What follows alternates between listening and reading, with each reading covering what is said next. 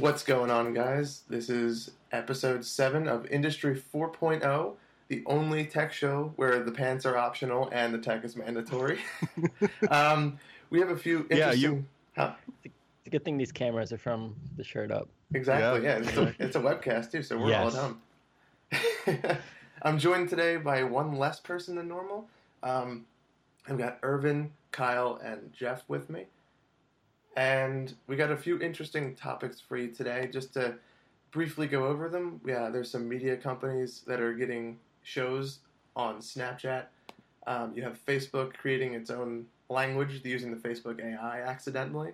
Um, and then you- also have the European Union, uh, some uh, some groups in that group uh, backing end-to-end encryption for all citizens and just trying to stick up for their privacy. Um, so it should be a pretty good first half. Uh, let's just jump straight into the first topic about Snapchat spending $100 million on original shows and ads.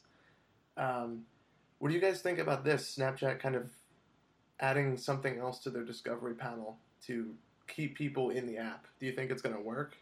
I mean, Yeah. they've they're, they've been up in stock ever since this happened, only by a little bit, but that that could change in a couple of days. Up is a relative term because as, as soon as there's uh, stock launched uh, fairly recently, um, it's been fairly down. It started at high of like 22 bucks. Initial public offering was at like 17. Now it's back right where it was 17. Um, so it's this is right off the heel of that big IPO. They're supposed to be this huge next media company, and they're it looks like they're starting to gain traction with some of the bigger media companies like Time Warner that they're putting a lot of money, hundred million dollars in this case, in the next it looks like two years. Mhm. They're going to invest in Snapchat original content. So this is Snapchat only shows, um, Yeah. and ads as well. And, And it looks big. like- it's Time Warner Cable too, so you have Yeah, a big company backing this. Yeah, and and Snapchat's going to take fifty percent of that uh, ad revenue, uh, Mhm. any money that they're making of these shows. Right off the top, half of it goes to Snapchat. Um, So from a content standpoint, I'm curious to see what they're gonna what they're expecting to put out. Whether this, I mean, when I first was reading this article, I was thinking, you know, like, oh, when I go through my Facebook feed or something like that, and I see these short comedy videos, that's usually the kind of thing that's, you know, in this three to five minute span they're discussing that catches my interest. At least, you know, I, I like to have a quick laugh, and I don't have time to watch a full episode of something during the day. Um, with Time Warner, I'm curious to see what these three to five minute episodes are going to look like. If they're going to try and make it maybe something like like an actual series where you tune in. Um, as of right now, I think this can't hurt too much because personally, I'm not interested in the Discover space in Snapchat. Um, I any any uh, Jenner and Kardashian news is way too much for me. So when you see Kylie and whatever in there every day, uh, I instantly close the app. So I, I'm hoping that they can do something nice with this. And like I was saying, I hope that they do these kind of shorts, maybe pick up some internet talent um, that are kind of trending, and hopefully come out with some entertaining stuff. Yeah, they can probably pick up one of those you uh, Vine stars that don't have Vine to uh, have their as a as their outlet anymore. Isn't that dead? That's yeah. gone away. Yeah, they that's killed gone it. away. Yeah. They kept the bit. camera, but that's it. Like the actual Yeah. uh, user base and like actively updating your account is done. Yeah. That, I- that was that was the first app that I had someone younger than me tell me about, and I was I felt really old because I was like, what what is Vine? I loved Vine. the one that I still couldn't get behind is Periscope, that new one. Um, never, Yeah, I never jumped on that one. Yeah, there's a couple people I know that use it, but I never was able to get onto it. But I knew Is a few that people. new, or did it just is that that's not super new? It just picked up speed recently, right? Because I Yeah. thought I've heard of that a while back. Mhm, Yeah, it's been yeah, around for a little bit. Yeah. yeah, just a little bit. But um, I think Snapchat's targeting. I think like they're. This is kind of just a stretch to collect more ad revenue to just give them a little bit more of an income. I don't know how You well mean- this is going to work. What? Yeah, you mean any income, right? Because Yeah. they're they're not making any money. They're hemorrhaging money really badly. Yes.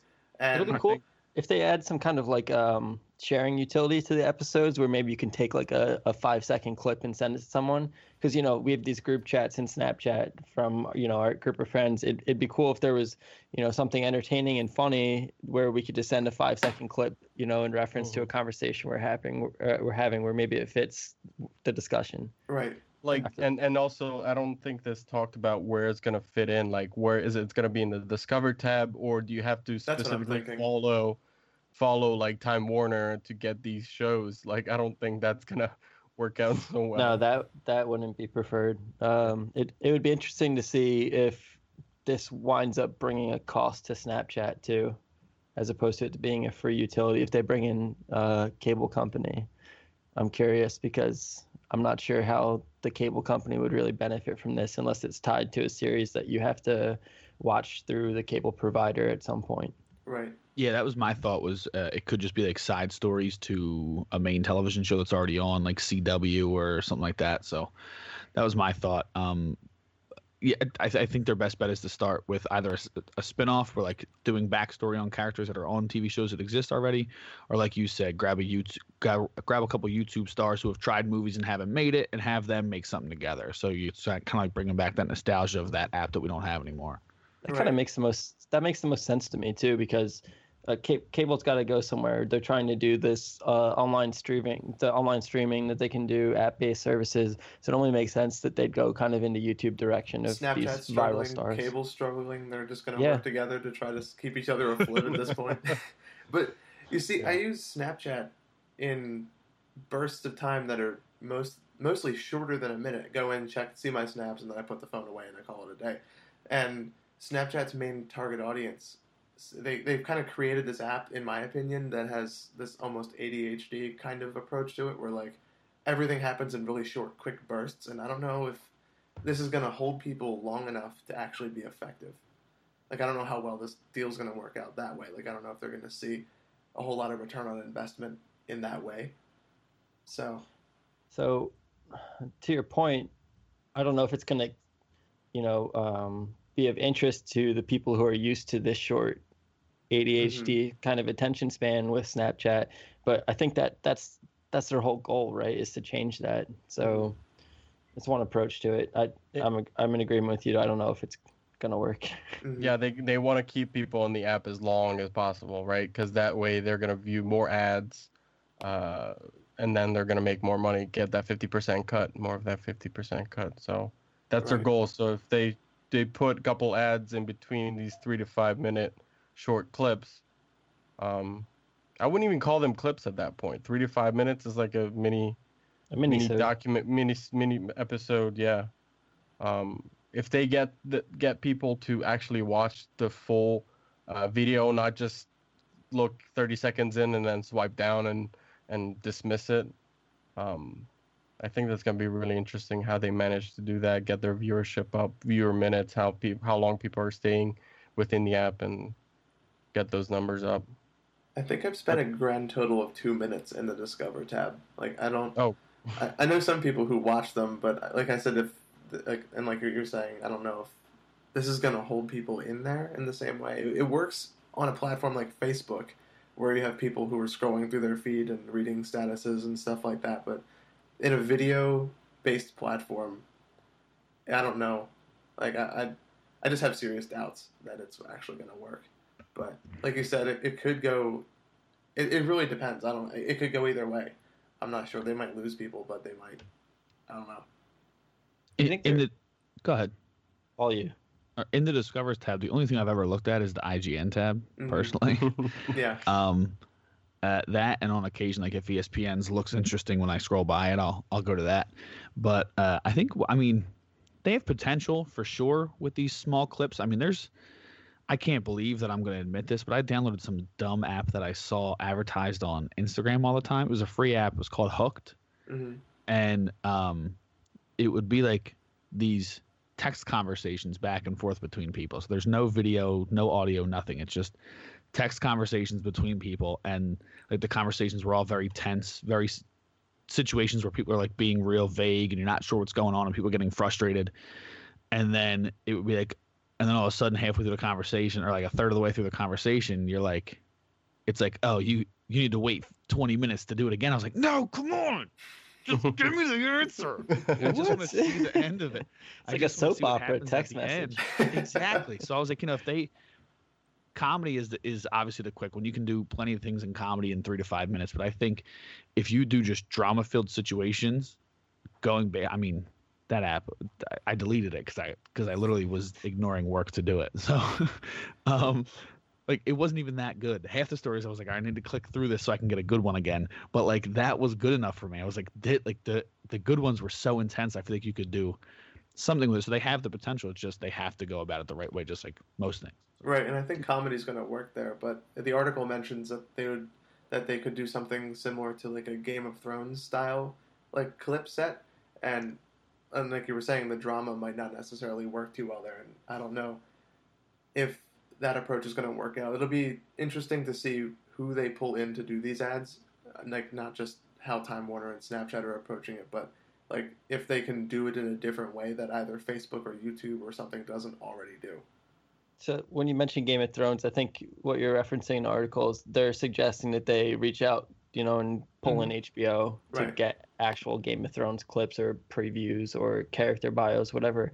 Um, I'm, I'm curious to see whether or not they're going to take that route or maybe try and create the content themselves. Right. Yeah. Um, and kind of while I have the floor for a second, I was going to comment earlier.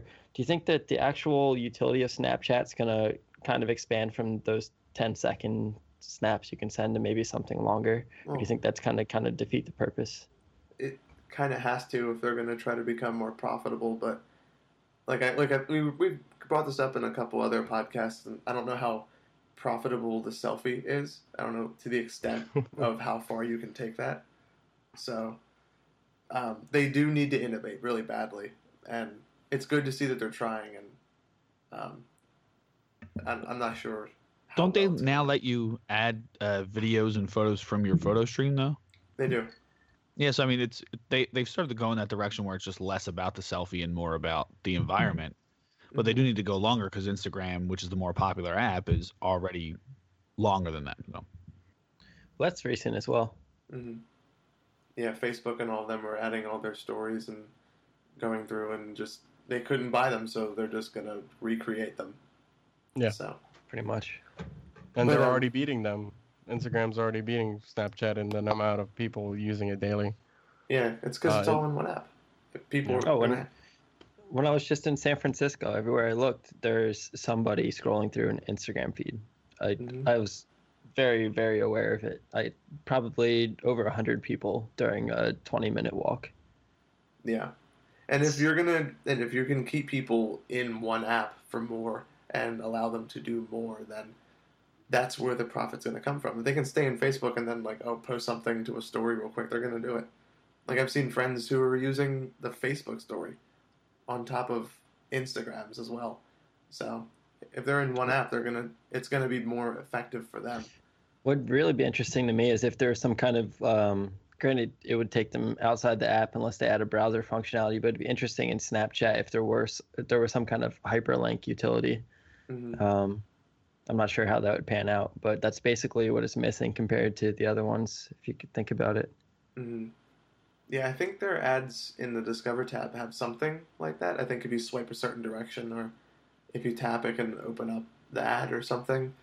I haven't ever tried it. I've always just dismissed it whenever an ad popped up. But I know that also... during uh, during the um, I'm sorry, uh, on the Discover tab, a lot of times it'll be like uh, in the middle of it, it'll say, you know, check out for the IGN, for example, they'll be doing like a list of top 10 video game villains and they'll go through the 10 quick videos but then in, after villain six, they'll say check out our top ten heroes, and you can swipe up and it'll take you to the website.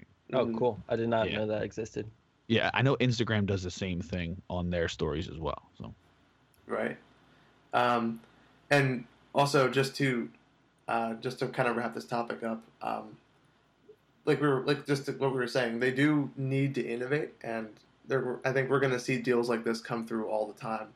Um, just everything, just them trying different things or trying to be exciting in a different way, and um, it's going to be interesting. I wouldn't necessarily suggest buying any stock, but then again, I'm not a stockbroker, so.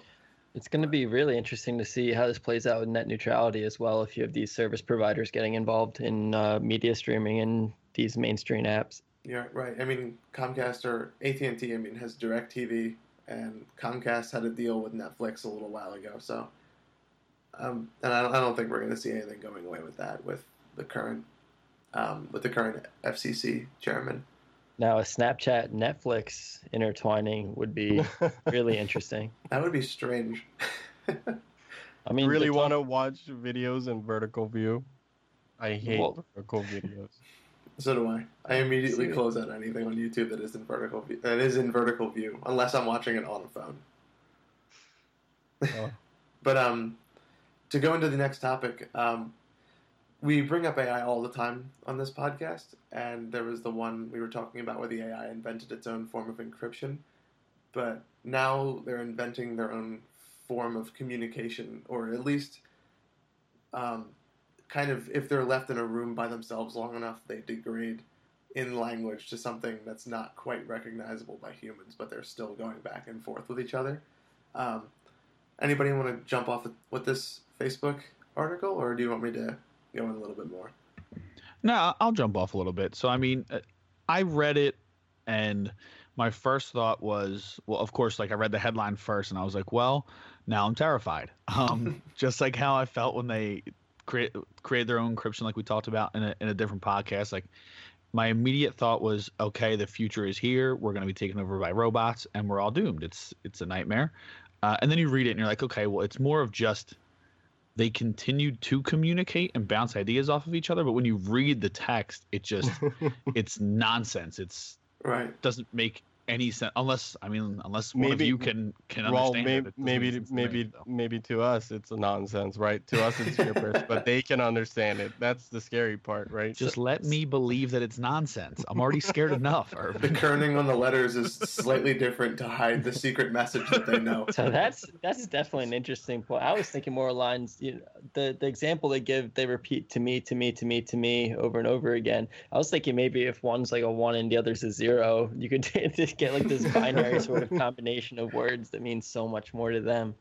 i thought Yeah. that too they also like balls apparently He does. it says it in the article youtube don't be mad at me it says it in the article Well, no, it's it's a, yeah. Balls have zero to me. They, they mean obviously that means nothing to him. So it's actually the opposite. Yeah. They also use the digit zero in one circumstance as opposed to the word zero in another. So there's that sort of duplicity there. It's testing the field out there. The article is The- definitely a little bit alarmist, though. I agree with you, and like yeah. how they approach. Def- Like they invented their own language, but if, like you said, if you read it, it's just basically the equivalent of the guy that set up those two Google Homes to talk to each other. Where it was just, they just said "I love you" back and forth for like forty-five minutes, and then that was it. And then they would transition Uh, to something. That was not it. it was like just to I'm gonna kill you and then I'm, I'm I love you back and forth. It was like a middle school relationship. That's how that whole thing played out. Very passionate, and it went out in a huge flame. the thing that um th- that's only noted for a quick second at the end is the thing that's probably the most like alarming to me really when you break it down is it- at the end of the article it says researchers also found these bots to be incredibly crafty negotiators yeah. after learning Yeah. to negotiate the bat the bots relied on machine learning and advanced strategies in an attempt to improve the outcome of these negotiations they became quite skilled at it and even began feigning interest in one item in order to sacrifice it at a later stage in the negotiation as a compromise. Isn't that crazy? That's That's smart. the scary part. Like when you Yeah. really go into in depth, you read the headline, you're like, oh my god. Then you see the conversation, you're like, oh okay, and you could easily click out of it, like ah, stupid machines, yeah. Like balls this- have zero, who cares? This article then is a roller coaster. Yeah, exactly. That's exactly how I felt. And then I read the end, and I was like, what is happening? Why are we just like? Why was that the footnote? Like, oh, by the way, Right? It's just an like the language is like not even that important when you think about that concept. yeah, the last part is way more alarming to me than like, Yeah. oh, they talk to each other in like some weird way. I don't know. That's manipulation being done by a machine Yeah. to another Exactly. machine. Imagine if it's done to a human who's gonna just get played. It's like they know a language, also it just happens to be nonsense, but he's also really good at getting what it wants. yeah. He can I do think I whatever he mentioned wants this- and get I think. I mentioned this in episode one or something when we talked about AI before, but imagine a telemarketer that's AI that sounds like a human that can just negotiate like no other. That would be ridiculous. It's like, yeah, I'll sign up with your cell service, sure. oh my god, this is these these articles are fun to to see them how they're like writing out like this and to see the, the progression of AI and you're gonna get all these interesting like quirky articles that pop up about them teaching themselves language, but that the end part was just ridiculous. Yeah. I forget what episode I brought it up in, but I remember talking about the um. There's one group who was working on a, a robot with an AI that was refusing to listen if it thought that it was in danger. Right. Yes, this is when we are talking about self-driving cars. I think. Yeah. So imagine listening, having an AI that refuses to listen to you and is also awesome at negotiating together. Oh Like- god. Like it convinces you that it's right for ignoring you. Like that's insane to think about. I'm You're gonna see imagining this robot AI now. show. Yeah, you're gonna see this show up on Judge Judy in a couple of weeks. It's like one of the lawyers. I'm imagining that you that viral video of the the little kid is going Linda, Linda, Linda. Oh, Dude, man. just imagine Judge Judy yelling at a robot, oh man. jeez. or Judge Yeah. Joe Brown just giving it that look over his glasses. Sir, please It- sit it- down. Yeah, it's fascinating what's possible now with machine learning and how fa- quickly it's progressing uh, Mhm. too. And and a lot of people are warning that we must be careful, uh, tread carefully uh, Mhm. with AI because it could be uh, bad. I know Elon Musk is one of the big proponents of taking things slowly with Mhm. AI because he, he he knows that it could advance real quickly and get out of hand. He's not exactly doing anything to slow it down on his part. You were telling me that he just just today that he hired like one of the top machine learning developers in the world Yeah. for Tesla. So he's certainly not slowing it down on his side. But Yeah, that's all I want. Is just let's take our time getting there. Let's not get ahead of ourselves so we're not prepared for what's going to happen next. Like Mhm. it's Well- awesome to think about all these things, but we have to make sure that we're in control of it at all times before we keep advancing in it. And adva- I know like technology advances at ridiculous levels, but if we're not in control, that's when everyone's going to be scared and robots are going to rule the world. so you need to have a, a good ratio of research to development, and the fact that development's much more profitable uh, in the short term needs to be taken into consideration. There, Yeah. there are serious consequences to ignoring that. So and we also have, have the benefit of literally hundreds of sci-fi movies of every possible scenario that could go wrong. So there's like a lot of material that people can look at to kind of be like, okay, we should avoid this scenario. We don't want an iRobot, or we don't want uh, 2001: A Space Odyssey. Yeah, hey, don't do that Yeah. right there. You see that? Don't don't do that. Don't do that. and that's what's generated by the human mind, as far as we know. hmm These robots could have some way more sinister plan. Or they could just it could just they could all form come together and be like, okay, we're way better than you, so we're just gonna leave and do something on our own. And then they go off, and then there's like some hyper intelligent machine race in the galaxy. they galaxy. just go to Mars. and we've accidentally created us. Transformers. They don't But, need uh, oxygen. Yes. I would take a transformer. That'd be all right. Yeah. just like Just Op- one though. Just Yeah. one.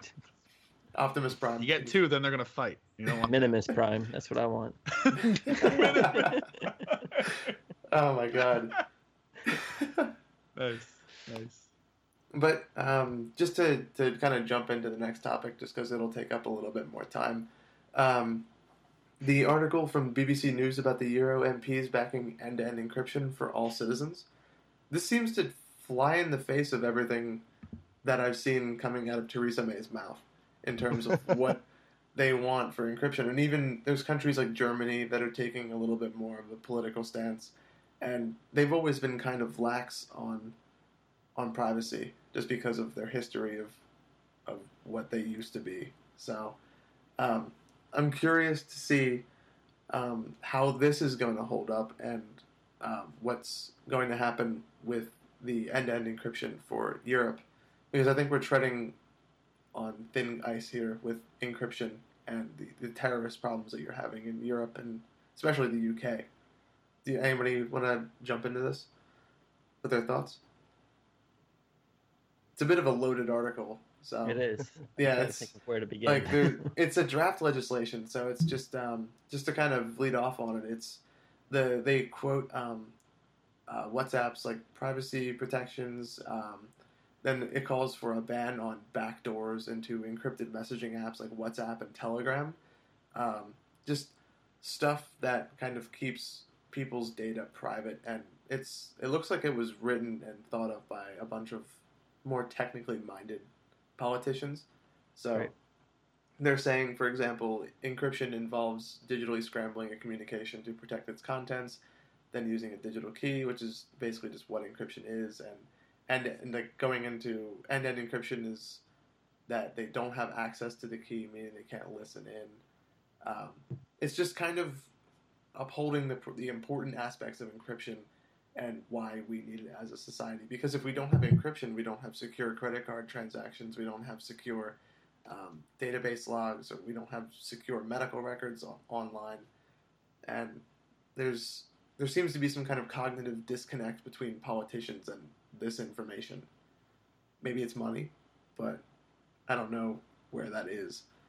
But this article, I think, does a pretty good job at summarizing um, both what encryption is and um, what the like what how to stop what's happening in Europe, not at hundred percent like stopping the terrorism, but kind of kicking in against like, cybercrime. Yeah, some legislature to kind of keep that afloat. So I, I don't know if you guys want to get somewhat political or you know societal with this conversation, but Let's what do you think it. about what do you think about the backdoors? Um, you know this this issue that came up with the government and Apple in the past, where they wanted access to um, the, the terrorists' phone. iPhone to get access to what communications they were having. Do you think that that should be allowed in special circumstances? Is it safer to um, maybe it's better for more people to not have access uh, to this information as the government, or do you think that in special circumstances it should be warranted? What do you think? So I think that if you could stay true to the special circumstances, it's warranted. Then yes, but you know that it's the second that the access is granted, it's going to be abused. It's going to be used to the fullest extent for anything that they might deem necessary, and that's unfortunately that's the realistic view on it. And I think that that's the reason I'm against it. Like And in the moment when you first hear about it with the terrorist situation, I was just like, well, yeah, like I would like to know their communications and how they got to where they were, but it also means that you now have the open door to see whatever you want from anybody. So where does it stop? How do we make sure that that's all you're doing and all you're using it for? And that's just it's because that quote unquote gray area exists, even though I think it's pretty black and white. They're going to abuse it if they have access. It, it, it I, I would have to lean towards no. right, And it's not just the government trying to use those backdoors. Once you make a backdoor, it leaves it open for hackers to try to find it and get in Yeah. themselves using that same backdoor. That was my Um, thought and- process and, as well. And you have to give the government enough credit to keep that backdoor safe, which I don't know about you, but I don't trust the government to be that confident uh, Right. to keeping that safe, keeping that encryption key that lets them into that backdoor safe and not let it uh, leak out uh, by WikiLeaks or some other uh, entity uh, entity like anonymous uh, things like that. They might get a hold of it and then release it to everyone. Now everyone else, everyone in the world has access to that backdoor. But Uh, because they're probably listening right now, we love you, government. Not to mention, it's also in the financial interest of companies like Apple and Facebook with WhatsApp to protect people's security because they've been advocating this for so long, and people buy their phones because it's more secure and they feel safer communicating on those devices and using those apps. So, I, it's going to be something that not only some of these legislate these politicians are going to fight for, but also you're going to see a lot of kickback from like the tech community because like you were saying with backdoors, when you break it down to its core, encryption is pure math. And math either works or it doesn't. And there's no way to both maintain bulletproof security that we have in encryption and also have a backdoor that allows people to come in and read your information whenever you want. Right. And we all know the government hasn't exactly been great at keeping these a secret with the NSA leaks of their tools and with the FBI more recently. So I don't know if I want them doing that. Like, I don't know if I trust them. Yeah, definitely not great at that. So mm-hmm. would you support this this concept of encrypting everyone's data for their sake? Yeah. Um, the only confliction that I have is um, it used to be possible, being that in like, like so many years ago, you used to be able to you could wiretap people's phones and you could go through mail, you could intercept communications that way. But now we're living in an age where the same device that we communicate from, we store our bank information on, we store our most personal details. Um, to some people, a phone is basically an extension of their brain. So Pretty much. it, it we're in this like interesting place where we don't know how to place a smartphone in the importance of keeping people's information secure. And I'm I'm all for wiretapping because it's proven to be secure, and it works. Um, and it doesn't exa- and it's not it can't really be abused by third parties because the lines are controlled by the government. But I don't know how I feel about them forcing commercial parties to do this because my biggest thing is if you take encryption away from people like us, then people who still want it will get it, or they'll make their own. So this encryption's on the actual peer device, correct? hmm From what I'm reading in the article. So basically, it's how's that going to be legislated? Where you trust these tech companies to create the encryption method, but also the person who's, you know, trying to get this ball rolling uh, can't have access to it. Is that kind of like saying, take this out of our hands, protect our citizens for us? That would be a federally mandated law, I would think. So, that How can they be- regulate it if they don't have access to it, though? Well, they could. They they would. Ha- I'm sure it would be tested, and they would be able to. I'm sure. I'm sure that they have a long list of smartphones they want to get through, so they could probably immediately put that to use, and they would know right away if it works or doesn't work.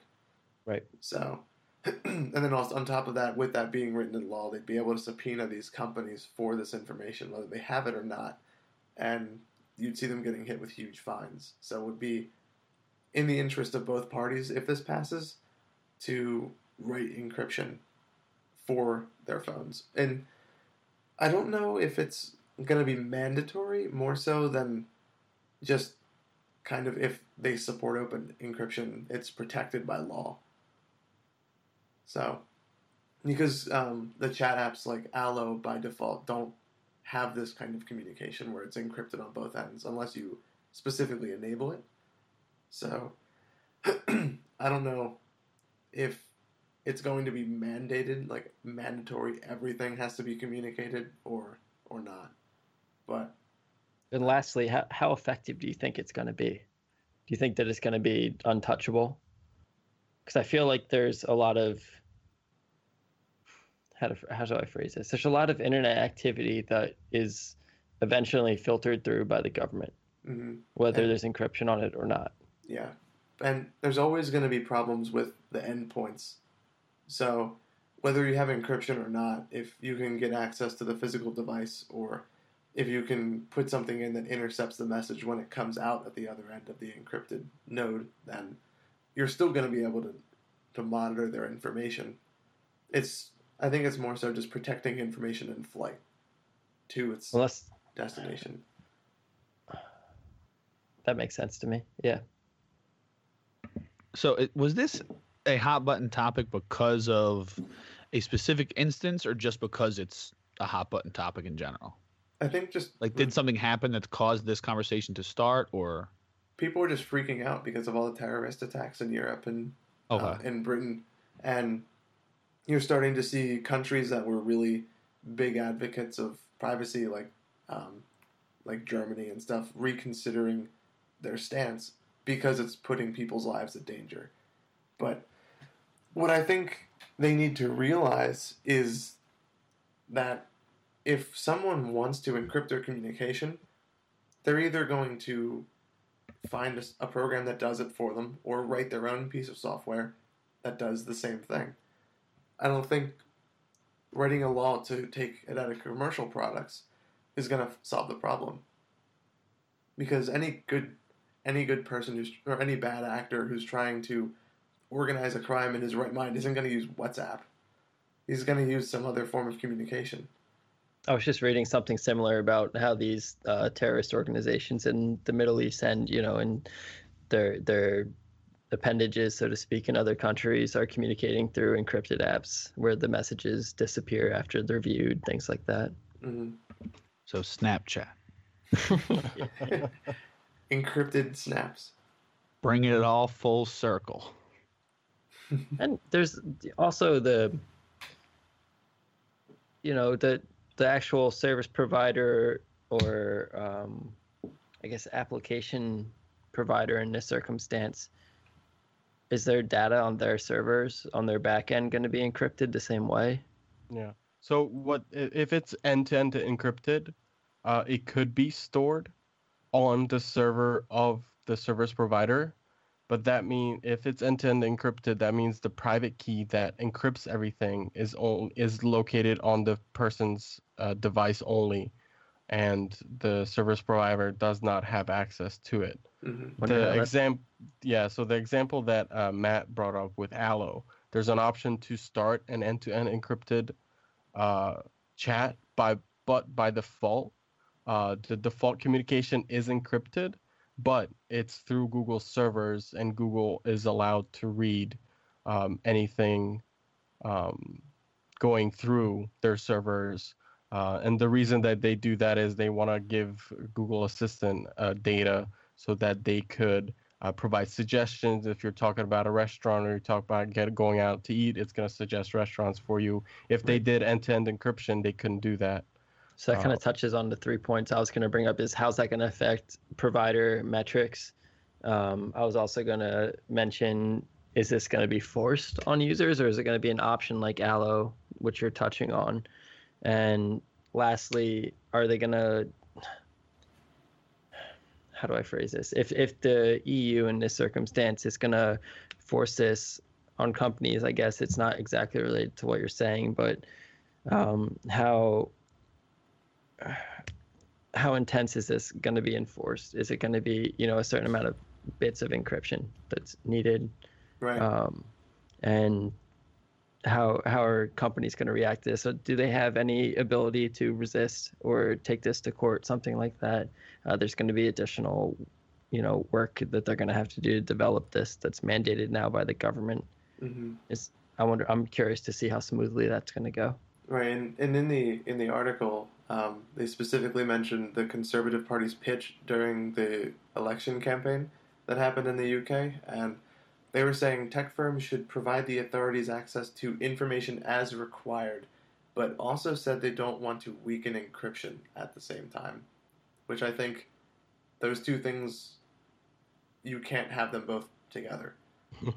I don't think that's possible. Right. So m- would it be a situation like, okay, well, you can sit next to the authorities, you go in and do it, you show us what the information is, and then you just fix it again. Like I don't, I don't know what they expect. It's, it, it's either one or the other. I mean, it's not like a quick like, oh, I, I lifted up the the edge of the notebook and saw the note in the corner. Like it's not that simple. Yeah. Right. And it's not too hard to write code that is workable in a situation where you need to provide some kind of access to encrypted data. You could just generate another key for the third party who wants to access that information and that wouldn't that wouldn't benefit or harm anybody on any side of this. It would nobody would even know. It would just be a, a third party that can decrypt. But it's it's important to know who's going to have the access to generate those keys and uh, if they're going to be one-time use or if it's going to be like a skeleton key type thing where they can always monitor that conversation or something feel like like the- The only way I would be okay is if it were one time use and it were the people that were that you I mean like the companies that made it, the people that you already know have access. So like law enforcement can go to Apple and say, "Hey, we need you to look at this specific person and this is the exact reason why." Not just like, "Hey, we think they might be weird," or like, "Hey, they did something. We need to know how they got there and who they were talking to, what was said. You give you give us those conversations." Mhm. So whoever XYZ position at Apple who works with the uh, the law enforcement, whatever, like, maybe they have that specific job. They're the one who goes in, so it's not just law enforcement. Like, hey, why don't you let me go peek in and see what I can find? Mhm. No, you told me one specific thing. I can go to that person's conversation, find out exactly what was said, and give you a report on it. But it's a one-time use. That's it. You, no one else has access to it. I think that's like Right. the only way that it might be remotely acceptable. hmm And then on top of that, with the San Bernardino um, shooting with the iPhone, and I know you Yeah. brought that up at the beginning, there was a lot of developers at Apple who threatened to quit if they were forced to write software like that. So it's even more so decentralized for the company, not not only financially, but they're going to lose talent that isn't going to want to do that. Right. So, and I- I- Interesting battle, but Yeah. um, I'm also wondering if we have any listeners out there who maybe have some experience with encryption that might have some feedback for this episode um, after it's published. Obviously, um, please provide that in comments or messages to us. And uh, on on that note, I think for this episode we're ready to enter a break if everyone's ready. I can go for a break. So uh, coming up after the break, we do have some uh, more news for you, including Amazon's acquisition of Whole Foods, uh, some more news about Uber, and some public service announcements for you about some vulnerabilities we've picked up through the week. So And thanks everyone, and we'll see you in round two.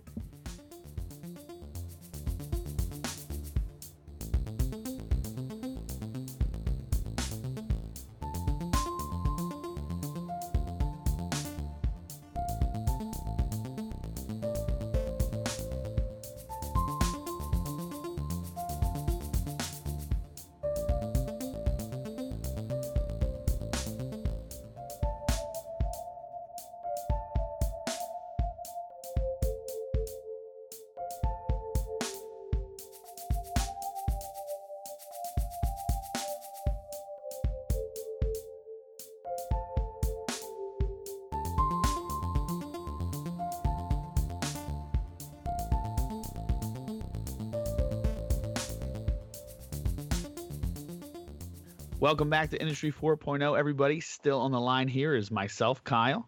You have Jeff, Matt, and Irvin as well. Make sure that if you guys have enjoyed what you've heard so far, you can check us out on every possible form of media you could imagine. You can go to Industry 4.0, all spelled out, .podbean.com for our main page. You can go Google Play and find our podcast by searching Industry 4.0 as well as iTunes and YouTube, both Industry 4.0. And if you go to Twitter, you can find us at Industry 4.0, Facebook.com slash Industry 4.0, all spelled. That's F O U R O H when I say spelled out. And you, if you're unsure if you found us, you can always look for our image. It's Industry with the number four and a black and green gears. But more important than that, we want to keep bringing you solid content. So we're going to kick this off right into a huge, huge acquisition. Amazon going out and buying Whole Foods for $13.4 billion. Wow. Delicious. I was just at Whole Foods today. No, you were at Amazon today. And That's that's, right. That's where you were. Welcome to Amazon. Here we are. but obviously Amazon has put a lot into their um a lot into their their you know possibly doing these markets where you can walk in and they've done these test stores where you can just pick stuff up and walk out and they're doing a lot of stuff with the home delivery and they're possibly doing uh, robots that will come deliver to you and drones that'll deliver food to you and stuff like that what does this really mean for both supermarkets and amazon It brings them physical stores. They've been trying to get physical stores move on from their online business, and this gets them a start. It's not a big number of stores. I know I don't only they only have a, uh, and they're in the hundreds of stores for Whole Foods around the country, and they're mostly located in the upscale parts of uh, cities that are higher income. Uh, but this definitely gets them a, a, a huge uh, start, and it's probably cheaper uh, just to spend this 13.4 billion dollars and to self start from scratch and, and build those sta- stores out themselves, uh, one by one. Uh, and it gives them that that uh, system that Whole Foods has built for uh, getting fresh produce and, and, and fresh products into their stores, and uh, maybe they can tie it into their warehouses, their Amazon Fresh service that they already have. You can get deliveries directly from Whole Foods, right uh, from Amazon, and things like that. They're gonna keep the company separate, so they're still have the Whole Foods CEO is still gonna be part CEO of Whole Foods, so they're not fully uh, merging, but uh, as a as one entity, but uh, they're gonna keep that Whole Foods name and and operate as uh, things move along, and, and we'll see what they do with it. But I'd love to hear you what you guys think might happen You- you- additional to. You mentioned that Amazon mostly, um, like Whole Foods is mostly targeted towards people with a higher income because it's mostly in higher income areas. Um, Amazon, in a way, is kind of the same thing because I, I think I saw an article somewhere that said that Amazon is mostly the Prime holders, the users of Amazon Prime, mostly range between fifty and ninety thousand annual salary. So Mhm. to to kind of it's almost like a lateral move for them. They're, it's their same demographic, the same people who shop at Amazon, the same people who go to Whole Foods most times, who are regular Prime subscription holders. So I'm excited going forward if they're going to start using Whole Foods as like a playground for things with Amazon, like the Amazon Fresh service, or having even something as far as maybe their customer service will allow return of Amazon products. Going as far as that, that would be cool.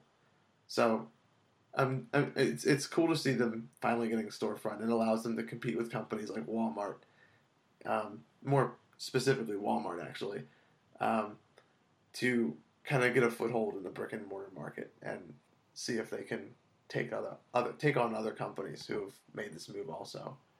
So I'm not sure about Amazon Fresh actually. Um, I've heard of it in the past. I don't know the specifics about it, but uh, when I heard about this merger slash acquisition, um, the company which I've used in the past uh, called Peapod uh, for grocery delivery, it brings a refrigerated truck right to your door with your online grocery order. I know there's other providers like this, but basically it skips you the hassle of going to the store. You can schedule delivery you're there during a certain window of time you get a phone call you go to the door and um, a employee of the company brings out your groceries from a truck and basically hands them to you so you can take them into your refrigerator or pantry what have you Mm-hmm. so i'm not sure if amazon fresh works exactly the same way but regardless it provides them basically hubs in every major city and a lot of small towns slash suburbs where Mhm. there's already a Whole Foods as um, a location where they can obtain the you know the, the food from to deliver in a much um, quicker fashion. Mm-hmm. it basically I, I mean it really just mimics what they did with their warehouses. I mean most companies go with two or three huge warehouses across the country. They decided to do smaller ones all around the country instead of like just down south where the where it might be cheaper land or what have you.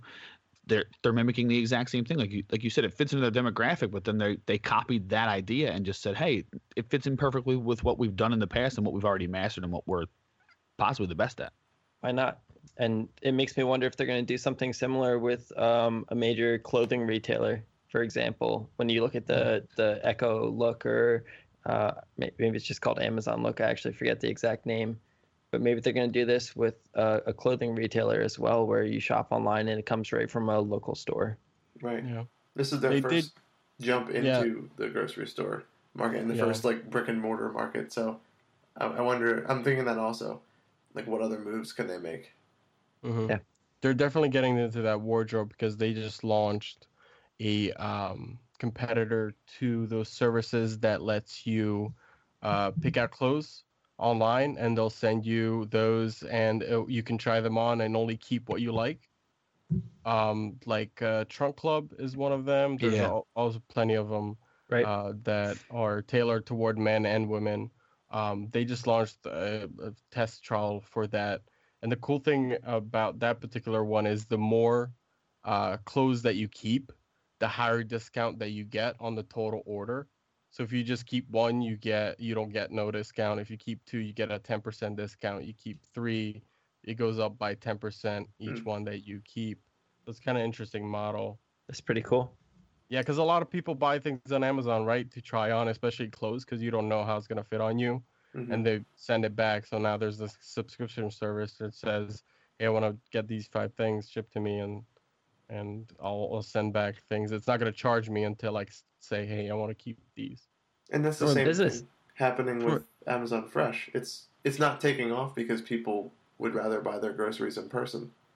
Mhm. So everyone now has an opportunity, or Amazon now has a um, a dent. They can now make a dent in that market. And I think the article mentioned, yeah, they said it was an eight hundred billion dollar annual spending on groceries in the United States.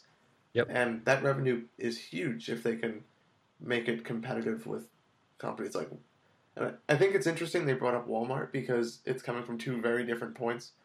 Because you have Amazon with Whole Foods, and those are both kind of more upscale, whereas Whole Foods started in rural areas and started at very low low prices. So I'm curious as to how that competition is going to expand going forward. And you're talking about uh, you also you mentioned a point about people preferring to be in person to buy their groceries.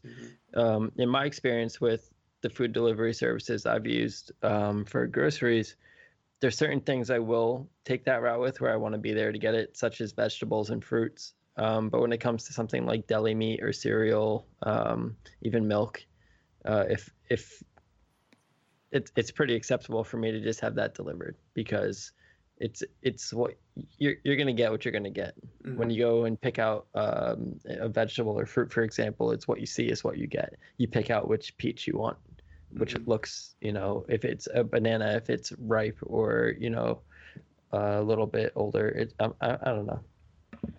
maybe the the fix to that is instead you know if you order hey i want a, a pound of apples if a pound is four apples they bring like 15 apples with them from shop right around the corner and say hey pick out which ones you want. We'll measure it out. Here's a pound. Cool. All right we take the rest back.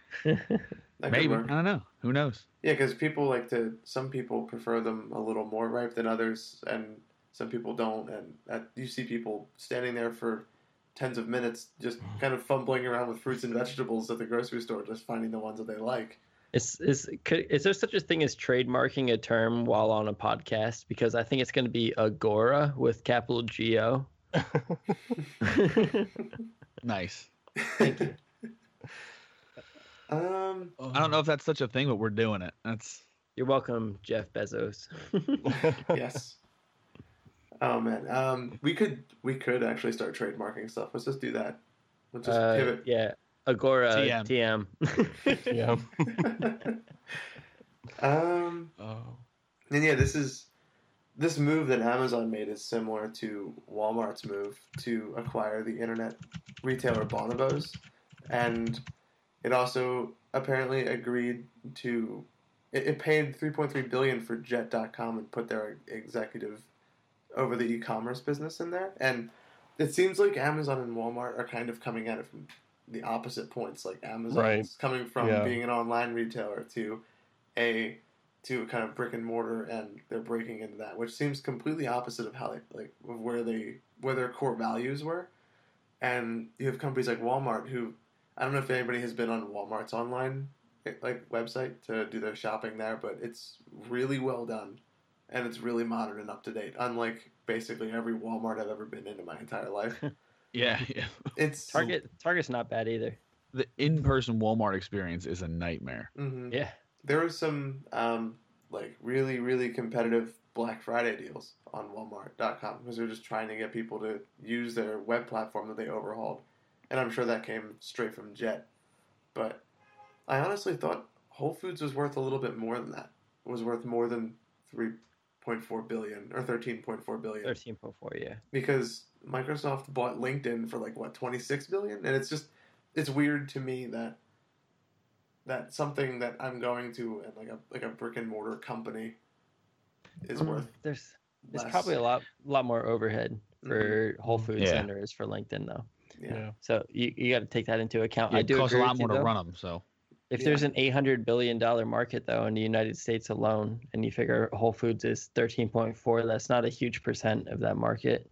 Um, so Mm. I, I'd like to think that they have some extravagant plans in mind. Yeah, Matt, I need a job in order to buy stuff at Whole Foods. So it's like That's true. LinkedIn, Whole Foods. Come on. Which one's worth more, right? Yeah. Right. It's like supply and demand in a different realm. I think Uh, but uh, go ahead. I was gonna say um, I was just gonna go into just people what, what the article kind of goes further on to say about people speculating what they might do with it. And they were saying kind of like how amazon has expanded benefits into twitch and their twitch prime. Um, they might do something similar to whole foods where if you have a prime membership you get special discounts at a whole foods in order to make it more competitive and keep people in their ecosystem. That definitely makes a lot of sense. Mm-hmm. That's gonna make that ninety nine dollars a year that you pay for Amazon Prime a whole lot more valuable if they Oh, keep it at that price. right Because they're they keep adding stuff to that, and they really have. I mean, they've in- increased the price over the past couple of years. Uh, I think originally it was around what seventy nine dollars. Now it's at ninety nine dollars. So, um, but if they keep adding stuff to getting a Prime membership, it's gonna be. Uh, if people can afford that ninety nine dollars a year, it's gonna be a no brainer for people to get that because you're gonna get things from Amazon uh, two days. You have Amazon video streaming if you use that. Um, you get extras, maybe from Whole Foods. You get uh, I don't know what what type of incentives you might think that will be available that they could come up with, but Or Well- maybe they'll tier their their Prime service, like ninety nine for Prime, and then if you want Whole Foods discounts, it's one twenty nine for Primer. more prime Maybe, Yeah. yeah, Yeah. more Prime. and then they come in with the lower tier and, Optimus Prime. and then they come in with the lower tier i was going to say minimus prime Yeah, and it gives you the slightly worse discounts than the other ones. Mhm. they actually charge you more for everything. Yeah. worth mentioning as well, and eventually affecting overall costs. Um, according to Wikipedia, Whole Foods Market has 91,000 employees. And when you have a company like Amazon um, buying Whole Foods, you have to wonder how many of those jobs are going to be replaced by machines or automated checkout, for example. Right. yeah. Um, how's it going to f- affect the economy? How's it going to affect um, what's available to people in terms of open jobs? And how's that going to affect Whole Foods and thus Amazon now uh, as a result? Maybe they could do what you were mentioning, where you take some of those cashiers away, retrain them to be customer service reps, and now they're taking returns and exchanges in the in a corner of the store, like you have at other big box retailers. yeah, that's that's so the maybe benefit, you don't eliminate the job altogether, right? but you eliminate one position and create another one. Yeah, that's the that's the benefit of having a brick and mortar store. You can always pivot someone to a different department in that store when their job is gone. Unlike Right. um, if an online service or something takes something from somebody else, or like you, it's hard to move someone from an industry that's like trucking, but it's way easier to get someone to work in a different part of a grocery store doing something. Maybe they can get people involved in the tech side of it. They could. Oh, there you go. hmm Yeah. And I, I think Amazon would be proactive in doing stuff like that. I, I like, whereas other companies I think would be afraid to do that. I think they would welcome it. I think they would be like, "Hey, let's get you some training. Let's do a associates in our how, whatever you want to call, not an actual Mhm. associate, but like an equivalent in our the way our programming works, the way our tech works, and let's get you doing something without letting you go because you're still a valuable person. You still worked here for a long time. We value your efforts. Let's just figure out how you can actually help us going forward in our ideals instead of what you were doing before. I would think it would benefit them in the long run to do something like that. If you take someone who's technologically, um, you know, skilled, um, not to be generational here, but people from the millennial generation, uh, the Gen Y generation, are more technically inclined when it comes to computers. No offense to anyone who doesn't meet that criteria, but if you find employees like that, maybe they'll be of use to you in kind of bridging that gap between customers and the back end. hmm And I'm curious to see if Amazon's going to turn Whole Foods into a playground for their new tech and their new innovations, like we were saying with the self checkout, and, um, and just how far they'll actually integrate it. Like if you'll start seeing the Amazon logo around in Whole Foods, or if it's going to stay exclusive. Like I could see just a couple of quick things they could do would be using, um, like I mentioned a little earlier, implementing Amazon returns into their customer service, or even just putting one of those um, Amazon lockers in every Whole Foods, so you can pick up your packages from Amazon while you're getting your groceries. because that way they've already got you in a grocery store that they That's own. the easiest one for sure. Mhm. Yeah, those are the two quick ones, and I think you're going to see those happen. But I'm, I'm, it'll be cool to see where this goes, and I'm, I'm definitely going to be keeping an eye on what It's Amazon funny you- does. It's funny you mention Whole Foods as a sandbox because 14.3 billion uh, is obviously a lot of money, but uh, total uh, assets of Amazon are 80 over 83 billion dollars. Right. Total equity of over 19 billion dollars, um, and their net income is, as of 2016, 2.37 billion dollars. So, this could very well be a, a, a test environment, so to speak, for Amazon. Mm-hmm. And they're tapping into a market that generates 800 billion. So Yep. this is only going to add to that. So I don't know. I think it'll be cool to see where they go with this, and it's definitely an, a great move on Amazon's part. I didn't even know Whole Foods was up for sale to begin with, and Everyone has their price, right? yeah, yeah. you don't have I- to be for sale. If they Mhm. offer you enough money, they're like, yeah, sure. right. I have a quick question before we transition off of this real quick. So Mhm. you said the the uh, service they were using before was Amazon Fresh, right? Mm-hmm. Where Yeah, were they? they- where were they sourcing that food from? Where was that coming from? That was my question as well. Yeah, it's a good question. I, I don't know off the top of my head where they were sourcing it. Um, probably Because from yeah. Say they were sourcing it from local grocers, and you know having to pay or make deals with them. That's a that's a cost saving measure right there because now it's already in places that you own. You've already bought the the stuff yourself, and again, it's it. They probably didn't have them nearly. Uh, uh, what's the word I'm looking for? The stores weren't as uh, well popular. There weren't as many stores in the country or areas in the country they were sourcing from, at least at a cheap rate. Now you have the exact same idea that they had before. They they decided, hey, the best way to get stuff into our people's hands is by making the line from point A to point B the shortest possible line. So they did the idea of the smaller uh, warehouses across the country.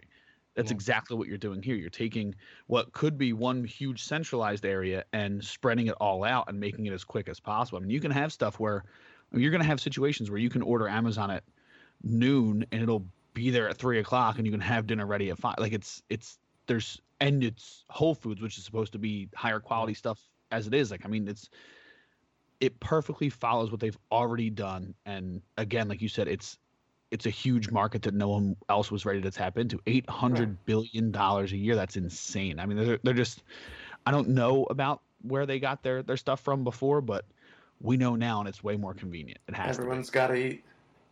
Yeah, and Yeah. And the you were saying that now they can source groceries from Whole Foods providers and through Whole Foods itself, and that's kind of a similar thing to what Walmart did with the shipping when they bought ships and um, and like tankers to actually deliver the goods to the stores. So they're just kind of cutting out paying other third parties to source their goods. So it's one step going forward in getting Amazon that much closer to beating out Walmart as the number one retailer in the country. And I think it's definitely going to be interesting to see what moves Walmart makes to retaliate, or if they do anything, or if they do something to overhaul their online services like Amazon does. But um, just for the sake of time, moving on to um, the next topic, we have Travis Kalanick from Uber officially stepping down as CEO with all of this latest, with all the latest stuff in Uber news. It's one more nail in the coffin, I think, for Uber. No way. he stepped down. Why would he do that? so if you guys remember last week, we talked about that he was going to take a, a leave of absence, uh, Mhm. And now it's official that he's going to resign. And now As it's CEO. leave. Apparently, And it- I have no idea why. This was pressure from the board for him to actually do this. It wasn't like his decision, and it's not like their stocks were tanking or anything, or the media was making a mockery of Uber. I have no idea why their board members would want to kick Travis Kalanick out. It's just about a lot of bad news. I mean, we've talked about Uber almost every single episode, and none of it was good news. hmm right? And that hurts the reputation of the company. And exactly. uh, It's negative most- press. Head. Right, and most of the time, the the people who get hurt are uh, that go are the CEOs during that point when those type of bad things, bad press happens. The CEO resigns and and moves on. Right. And like you said, like they weren't getting killed yet. Like Yeah.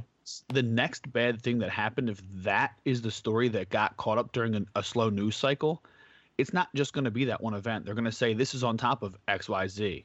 Yeah. Like they're even though they didn't talk about those other things, they're going to say this is after this happened and the and the DUI incident and the sexual scandals and this that they're going to talk about it all and then they're going to get killed. You get out in front of it now, you don't have to deal with that very negative press. You're just dealing with a little bit at a time. So. Right. There's sexual harassment suits, uh, the claims that the company's sexist in general. If you have the CEO leaving the company, that's almost like a fresh start from the public's point of view. So basically, you take out this this figurehead of the company and replace it uh, with something more progressive or more um, willing to change in the eye of the public. Whether or not that's true, it's going to change public perception and thus in Uber's eyes, hopefully benefit the company. hmm And it and in the next step to actually the related another Uber uh, story broke uh, r- shortly after uh, this news. They're trying to make good with their drivers. So uh, Uber didn't have uh, tipping built into their app. It was uh, this unwritten rule that you sort of could tip, couldn't, you shouldn't shouldn't tip.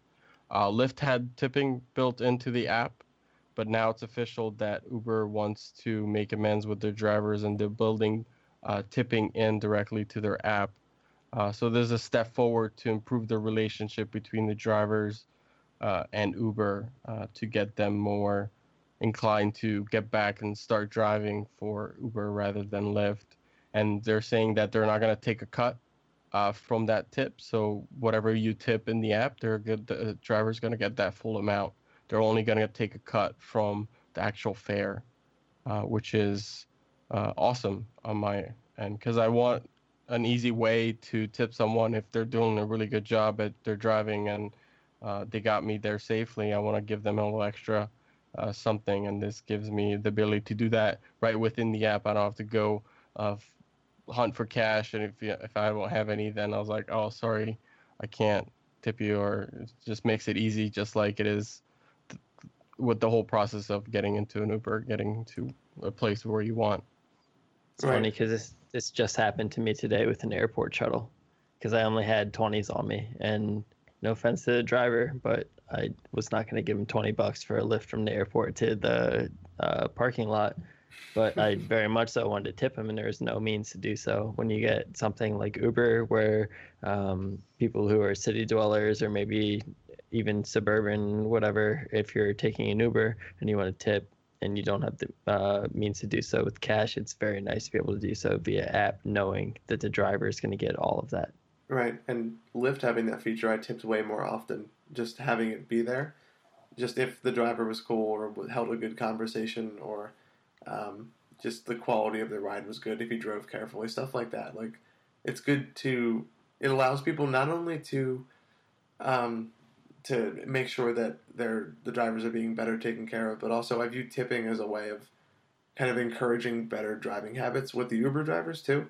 So you'll see people who are just more considerate to their their people that they're taking for a ride um, receive generally better tips, or people who do go the extra mile to kind of make sure they're comfortable during the ride, like phone chargers. Or I was in an Uber and a guy had an iPad like strapped to the back of his chair, and it was like playing uh, offline Netflix movies.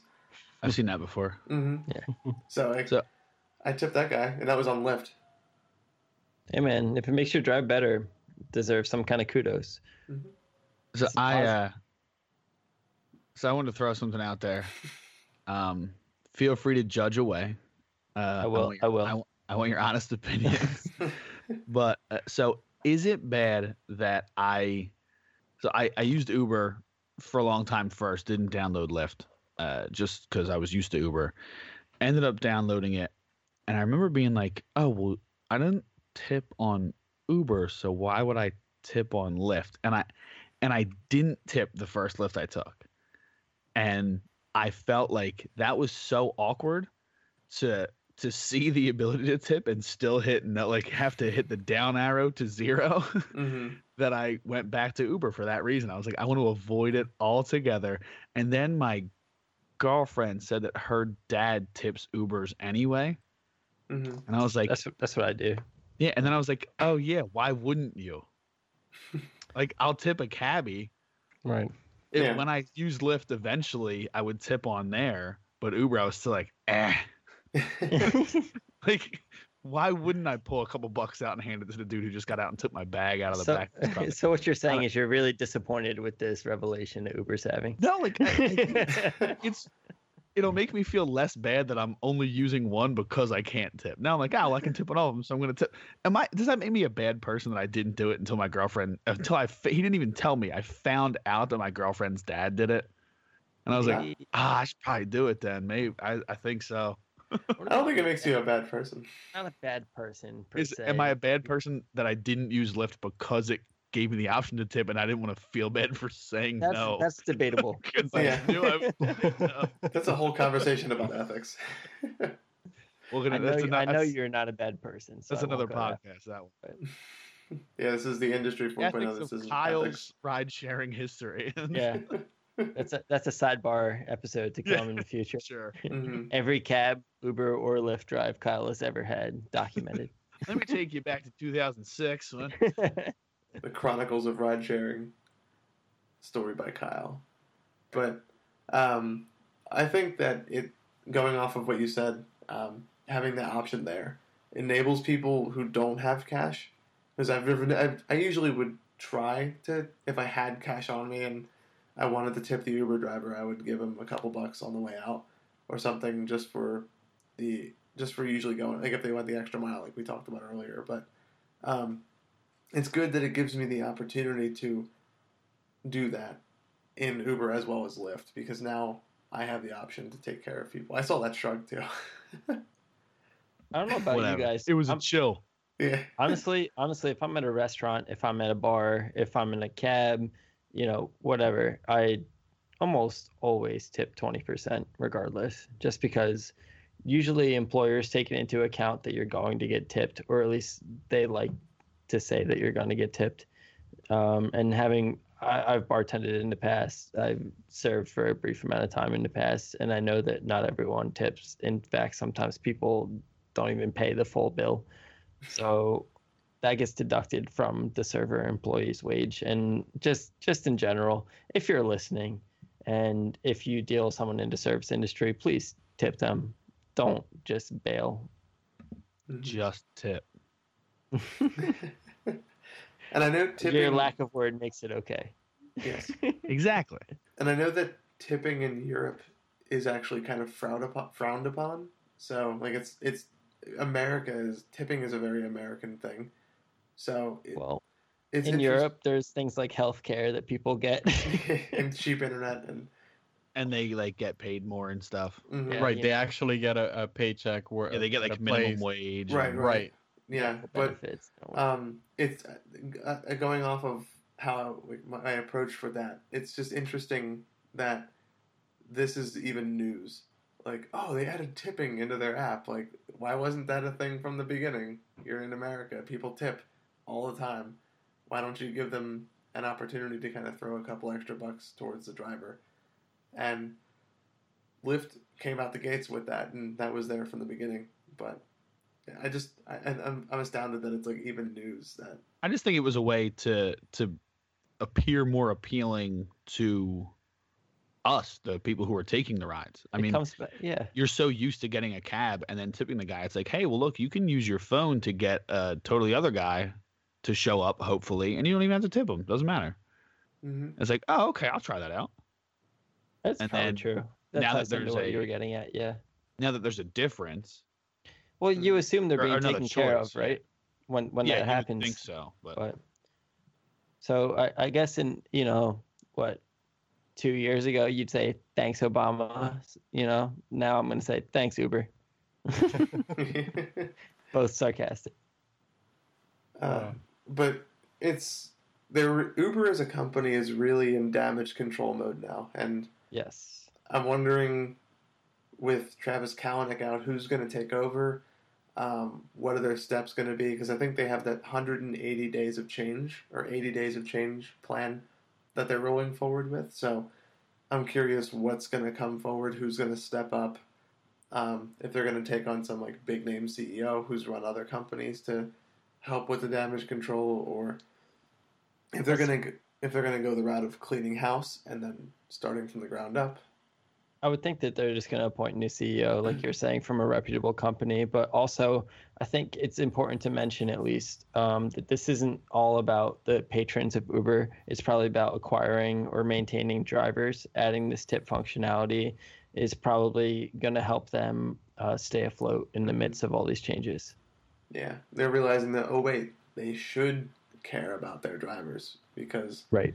they're not getting any further right now with the self-driving car thing, and I, Well, they're rolling it back. I mean, I don't know about every. I'm sure there are drivers out there who use Uber as their main occupation, but I know plenty of drivers out there who use it as a second job.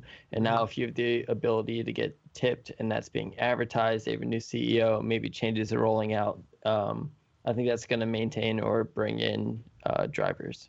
The real question is, do they bring back their uh, their slogan, "Get your side hustle on"? now that you can actually make money, like that isn't getting stolen from you, hmm will they bring back the best slogan in radio ad history? And that makes you wonder if Travis is getting his side hustle on right now. Oh man. but um, I think Do you guys want, do you, you want to real quick touch on that HP vulnerability? yeah, there's a, a little bit of a security bulletin that I wanted to do and cue the newsroom footage and the sound effects for all that stuff. Hold on. Grab my paper. Here we go. beep, beep, beep, beep, beep, beep, beep, beep, but um, there was a there was a podcast that I was listening to with um, like a, a famous computer scientist and the guy who wrote a bunch of software that everybody uses, Steve Gibson. Um, he wrote the Never 10 software to keep people from getting Windows 10 on their computers, and he wrote SpinRite to like save hard drives. But he was talking about a security vulnerability on his podcast that was on Tuesday, and there was apparently the entire line of HP printers has a security vulnerability that was around and has been out for a good while now, and a patch has been made available around two months ago to fix this problem. And like a brief summary is it is of the HP printers is that um, like a long story short is they're basically running a full distro of Linux with the printer uh, firmware running on top of that, and if someone utilizes this vulnerability, and I won't get into the details of it, they can gain access to your entire network and get into your home network. So I just kind of wanted to bring it to anybody's attention in our podcast as well, who's who owns an HP printer and is listening to this to go in and enable the automatic update feature because they disable that by default, which means nobody's going to download the update if unless they explicitly do it. So I'm seeing, yeah, Kyle, you got to go and go into the software Yep. with that your yes, I do. yeah, and your printer probably came with software that installed on your computer when you set it up. Yes. So just it's going to be in in the settings in there, Cool. and it's just an auto update check checkbox. And you just turn that on. See, it is an important PSA. The It is, more yeah. you know. A lot of people have That's one HP of us. printers; It they're probably huge. affects a lot of you. Yep, hmm that's right. I'm curious to how many enterprise companies are the same way and haven't checked. I would hope they turned on auto updating because that's just a common sense. But a lot of consumers don't necessarily think to open up that software that they install. See, I I, think think, that a lot of I think a lot of companies are gonna pr- uh, purposely turn that off because it's annoying and they don't know any better. But Yeah. But that's just Anywho. something I wanted to get out of the way. That I think. So- Well, thank you.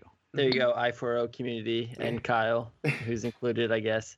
Uh, so And I'm thinking maybe we could kind of make a segment of that, like anything that's worth mentioning, like any kind of major, easy to break down security flaw to somebody that they can immediately remedy. That we I like should that. kind of have a small PSA. For sure. perhaps we'll do a, a little PSA mini series on our YouTube channel. We could do that, yeah, just like Yeah. quick security video update or something like that, or do Facebook Live video too, the whole nine. We'll get it out there. Mhm. It just Yeah. little by little, just getting the word out. So But um, that also goes without saying that people should be updating as often as possible. And I know the stigma for some people is not to because it can break stuff, but the risk of any kind of security issue, I think, outweighs whatever weird quirk you might get from an update, which will eventually just get patched anyway. But um, that being said, that's all I had left. I think that's all we got left on the notes. So, anybody wanna wanna cover any final topics before we close out?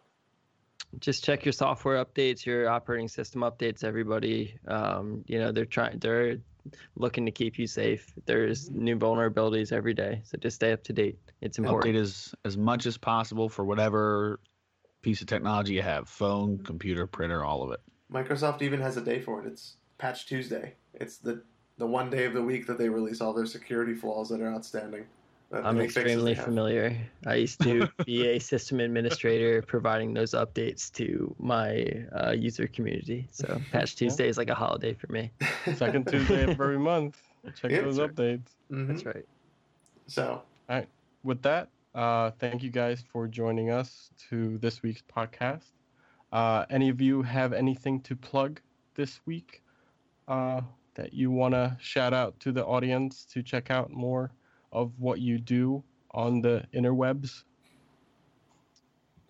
guys i've been uh i've been working hard on some new beats recently actually. I'm hoping to release some new stuff to the public within the next week. Uh, you can find me on soundcloud.com slash freh that's f-r-e-h uh, not to be confused with fresh which uh, is probably a little too common for me. But uh, with with that that that's pretty much all i got all i do is make beats and do this podcast so Besides making sure that you obviously check out all of Jeff's amazing beats, besides liking and subscribing to our amazing podcast. If you're a super nerd, you can always listen to my other podcast, which we're doing a new episode tomorrow. Should be out by this weekend. It's on air with Keenan and Kyle. Uh, if you search on podomatic.com, on air with Keenan and Kyle. Uh, we also have a Facebook page where we post episodes every week. You can subscribe on iTunes as well.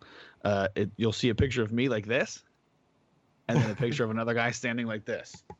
uh, it's That's actually us. on screen on our youtube stream right now so Perfect.